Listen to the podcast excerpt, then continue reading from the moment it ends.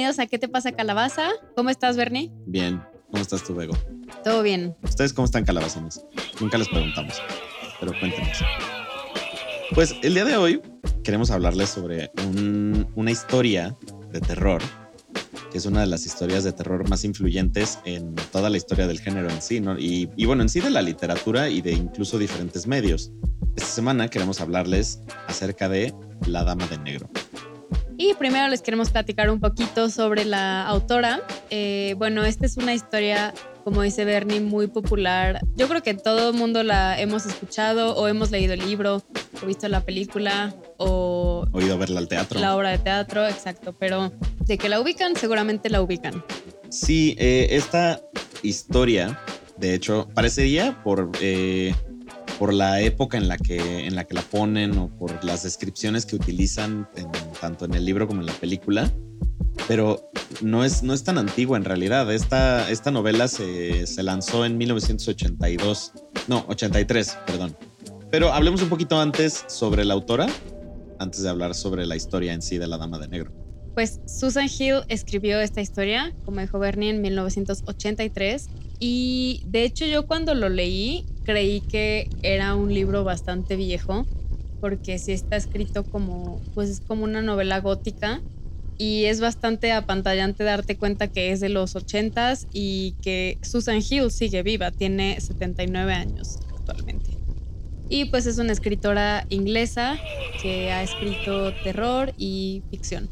Entre algunas de sus eh, historias más famosas se encuentra The Mist in the Mirror, The Various Hordes of Men, que es una serie eh, policíaca, me parece que es, que tiene creo que como ocho tomos.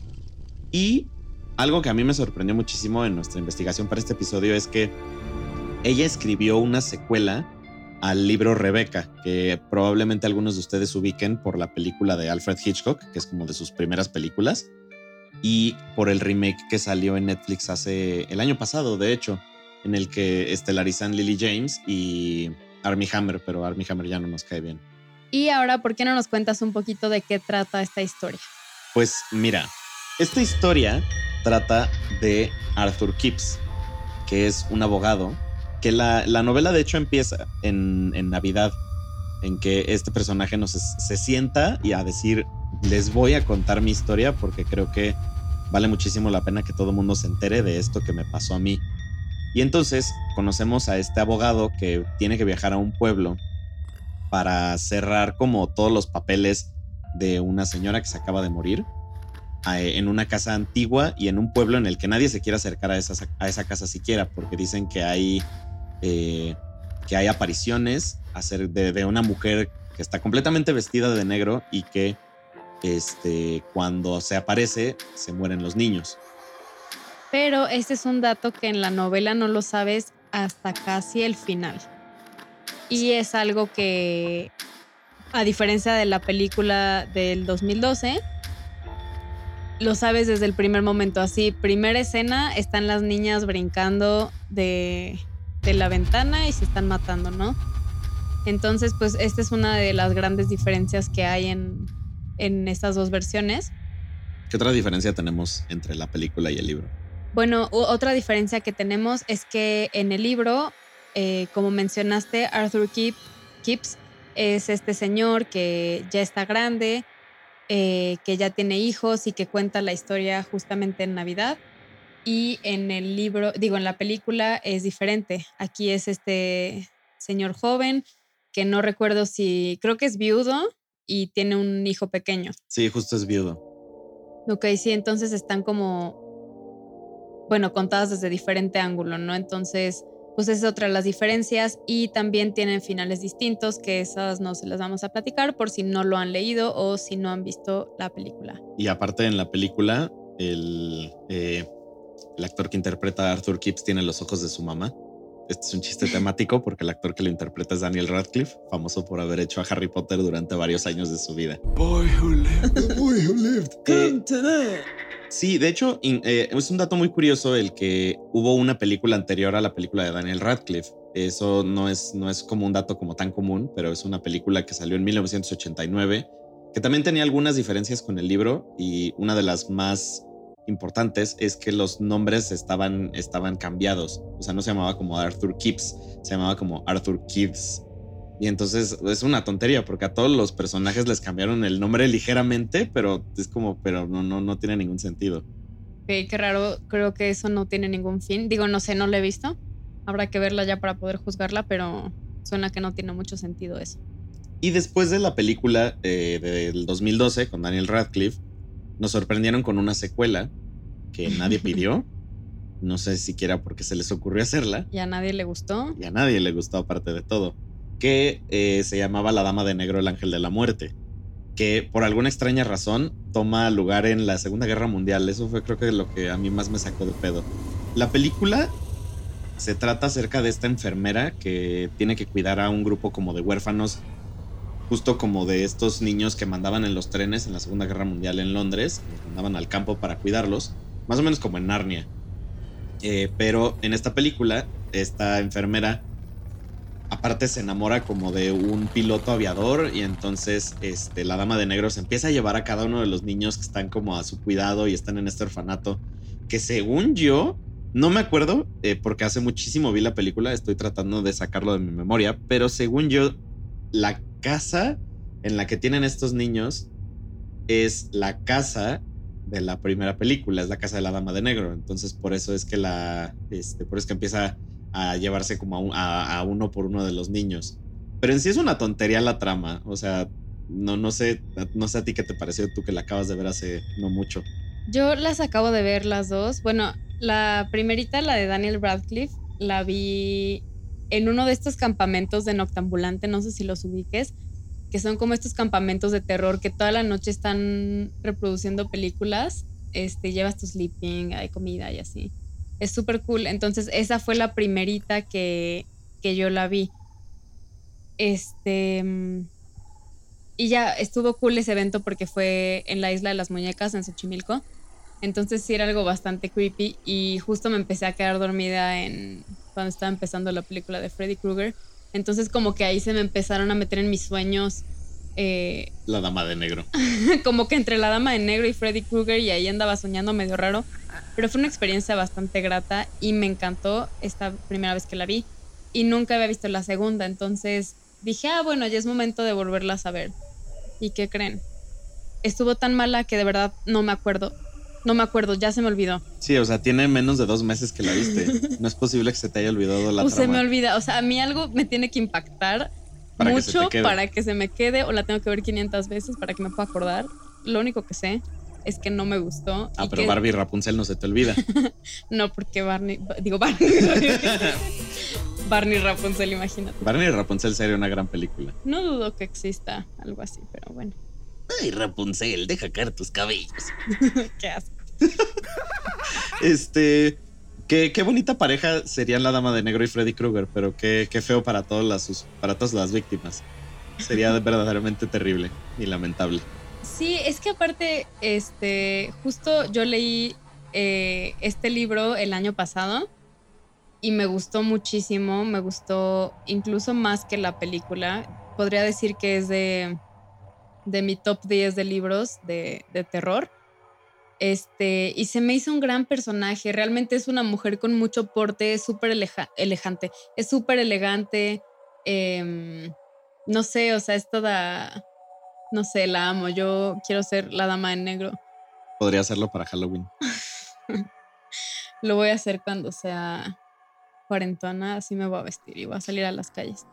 Sí, yo también leí la, la novela, de hecho la leímos al mismo tiempo y también me gustó mucho pero no sé, yo todavía me voy un poquito más con, con otra versión de la cual ahorita les vamos a hablar. No, nos adelantemos tanto. Este. Pero yo también me acuerdo muchísimo de haber visto la primera en el, en el cine. De esa sí la tengo, la tengo clarísimo de cuándo la vi. Eh, y la segunda, la segunda no me acuerdo, no me acuerdo si la vi en el cine o la vi en Netflix, pero definitivamente es una de las peores películas de terror que he tenido el infortunio de ver. Es que luego cuando hacen secuelas ya le quitan como toda la chispa. Sí, y que como dato curioso, esta película la lanzaron en 2014, pero antes de que la película siquiera se estrenara, lanzaron una versión novelizada de el guion de la película, que creo que el- la adaptación del, de esta eh, película a novela la hizo Susan Hill y fue eh, totalmente detestado por la crítica, por los fans de la autora. A todo mundo le cagó esta, esta película. No, no tenía razón de existir y la trataron de forzar.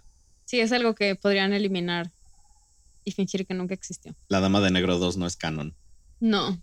Pero bueno, eh, un, algo muy interesante acerca de la trama de la Dama de Negro. Bueno, no de la trama, sino de su historia como, como, eh, como creación, como parte de la cultura popular, es que no tantos años después de que se estrenó el libro, eh, de hecho, cuatro años después, en 1987, se estrena en Londres la obra de teatro de la Dama de Negro, que creo que es con lo que muchos más de, de nosotros estamos familiarizados que es, esta, es básicamente la misma historia de, este, del libro, pero ahora en lugar de que sea este, este abogado que se sienta en la noche de Navidad a escribir su historia, es este abogado que rentó un teatro y, y contrató a un actor para ayudarlo a llevar a la vida real su historia, porque necesita como exorcizarlo. Y la dinámica que, que, se hace en esa obra es muy interesante y es una de las obras que más ha durado en cartelera en Inglaterra. De hecho, es la segunda obra que no es musical que más tiempo ha estado en cartelera. La primera es La ratonera. De Agatha Christie.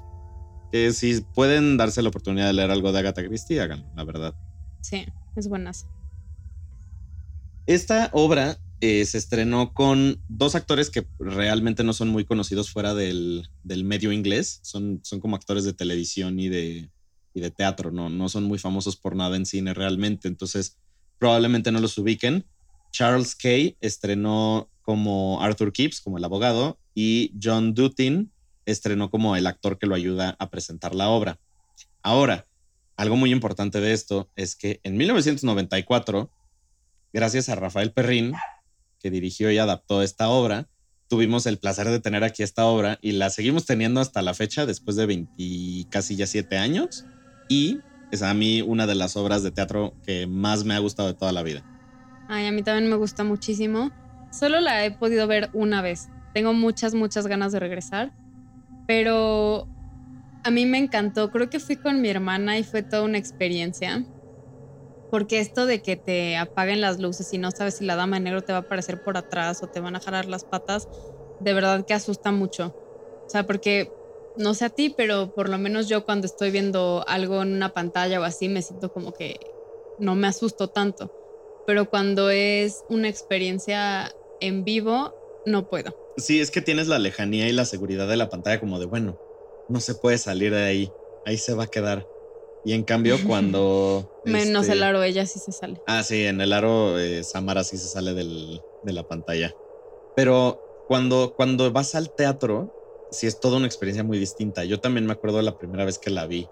Yo la vi porque en, en la prepa, en primer año, nos, nos dijeron como de, bueno, no, mentira, fue en secundaria. Nos dijeron, tienen que ir al teatro a ver lo que sea.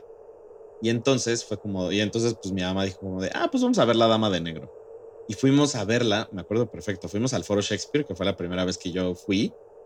Eh, y con quien me tocó verla fue con Bruno Bichir como el actor, pero no recuerdo exactamente quién fue el actor que interpretó a Arthur Kipps. Me voy a acordar eventualmente, pero ahorita no logro recordarlo. ¿Tú te acuerdas con quién la viste la primera vez?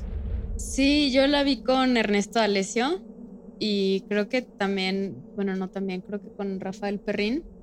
Este, y me encantó porque aparte algo que me impresionó mucho es que realmente no tiene tantos elementos de escenografía ni nada y creo que juegan muy bien con, con lo que tienen, como que los recursos son, están muy bien aprovechados y también la luz, no sé, el vestuario de la dama en negra y así es como súper cool. Siento que sí está una gran experiencia. Sí, es que verdaderamente que todos los elementos que utilizan están muy bien ejecutados. Eh, porque aparte es una obra que de por sí tiene unas actuaciones monumentales, pero sin el aspecto técnico de la, este, de la luz, del sonido, de la, de la utilería, no, no tendría el mismo impacto que tiene.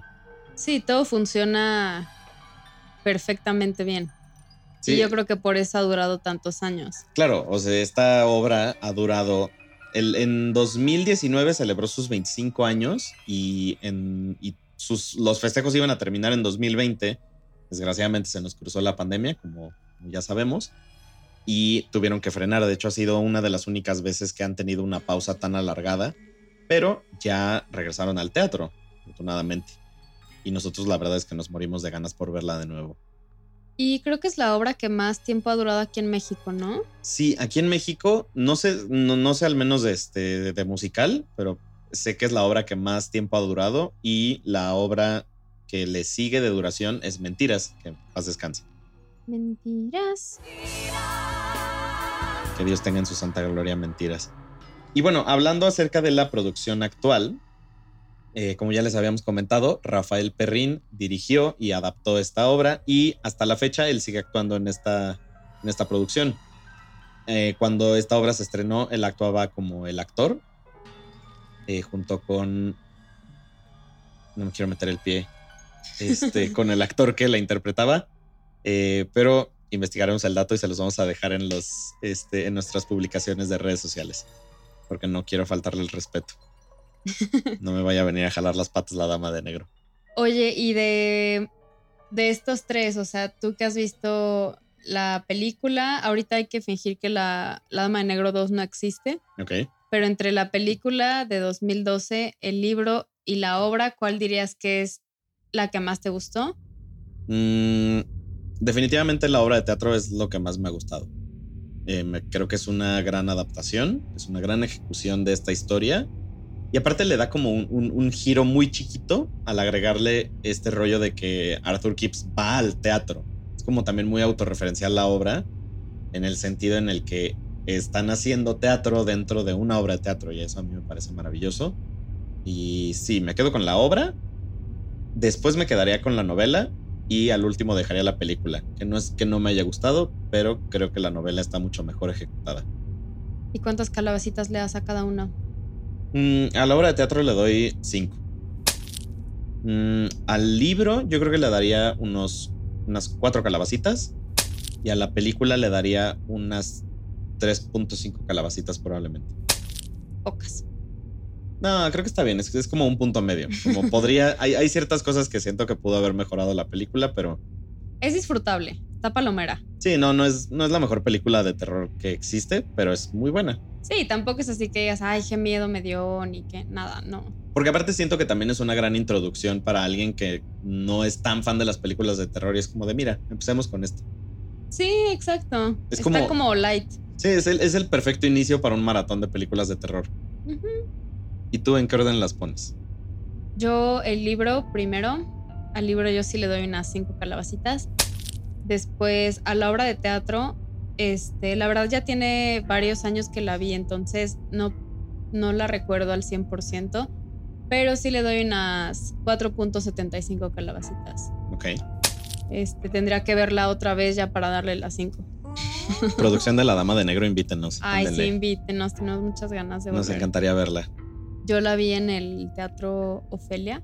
Sí, que es el teatro en el que actualmente se está presentando. Qué coincidencia. Ay, sí, ¿verdad? Vamos a volver. Vamos a regresar.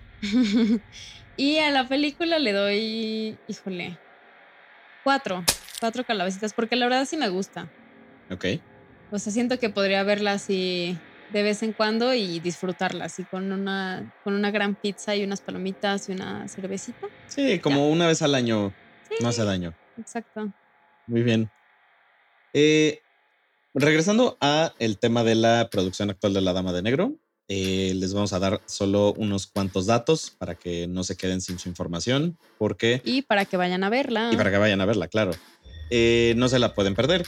La obra de teatro actualmente se presenta con Rafael Perrín, Odiseo Bichir, Alejandro Tomasi y Juan Carlos Colombo, todos alternando en el papel de Arthur Kipps, y Ernesto D'Alessio, Benjamín Rivero, Fabián Pazzo, Ricardo Morel y Fernando Lozano como el actor.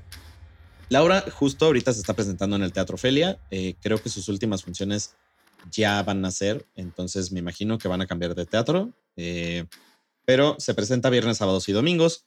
Los sábados y domingos me parece que hay dos funciones al día, entonces pues toda la información la pueden encontrar en la página de la dama de negro.com o en sus redes sociales.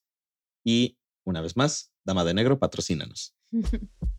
y bueno, pónganos en nuestras redes sociales cuál es la versión que ustedes prefieren. Y no es la única obra de Susan Hill que fue adaptada a teatro. También existe la de El fantasma en el espejo, que estuvo aquí en México hace unos cuantos años. Este, no he leído el libro honestamente, pero sí tuvimos la oportunidad de ver la obra. Y pues no, no sabemos si va a regresar en algún punto, pero igual pónganos en nuestras redes sociales si conocen esta historia, si les gustó.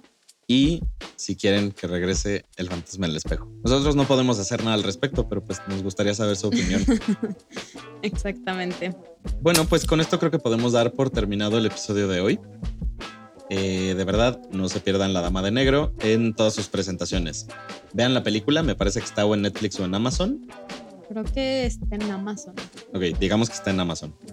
Em, lean el libro. Eh, el libro lo pueden encontrar en su versión física, creo que en Gandhi. Y si gustan comprarlo en su versión digital, lo pueden encontrar en la iTunes Store o en su librería digital de preferencia. Y si quieren ir a ver al teatro La Dama de Negro, eh, vayan a sus redes sociales o vayan a la página de la dama de negro.com y ahí van a poder encontrar toda la información para que no se pierdan su temporada. Eso es todo por hoy. Nos vemos la próxima semana. Como siempre, gracias por escucharnos, por recomendarnos y cuídense mucho. Y escuchar qué te pasa calabaza en familia sabe más rico. Bye. Milky Wave Media.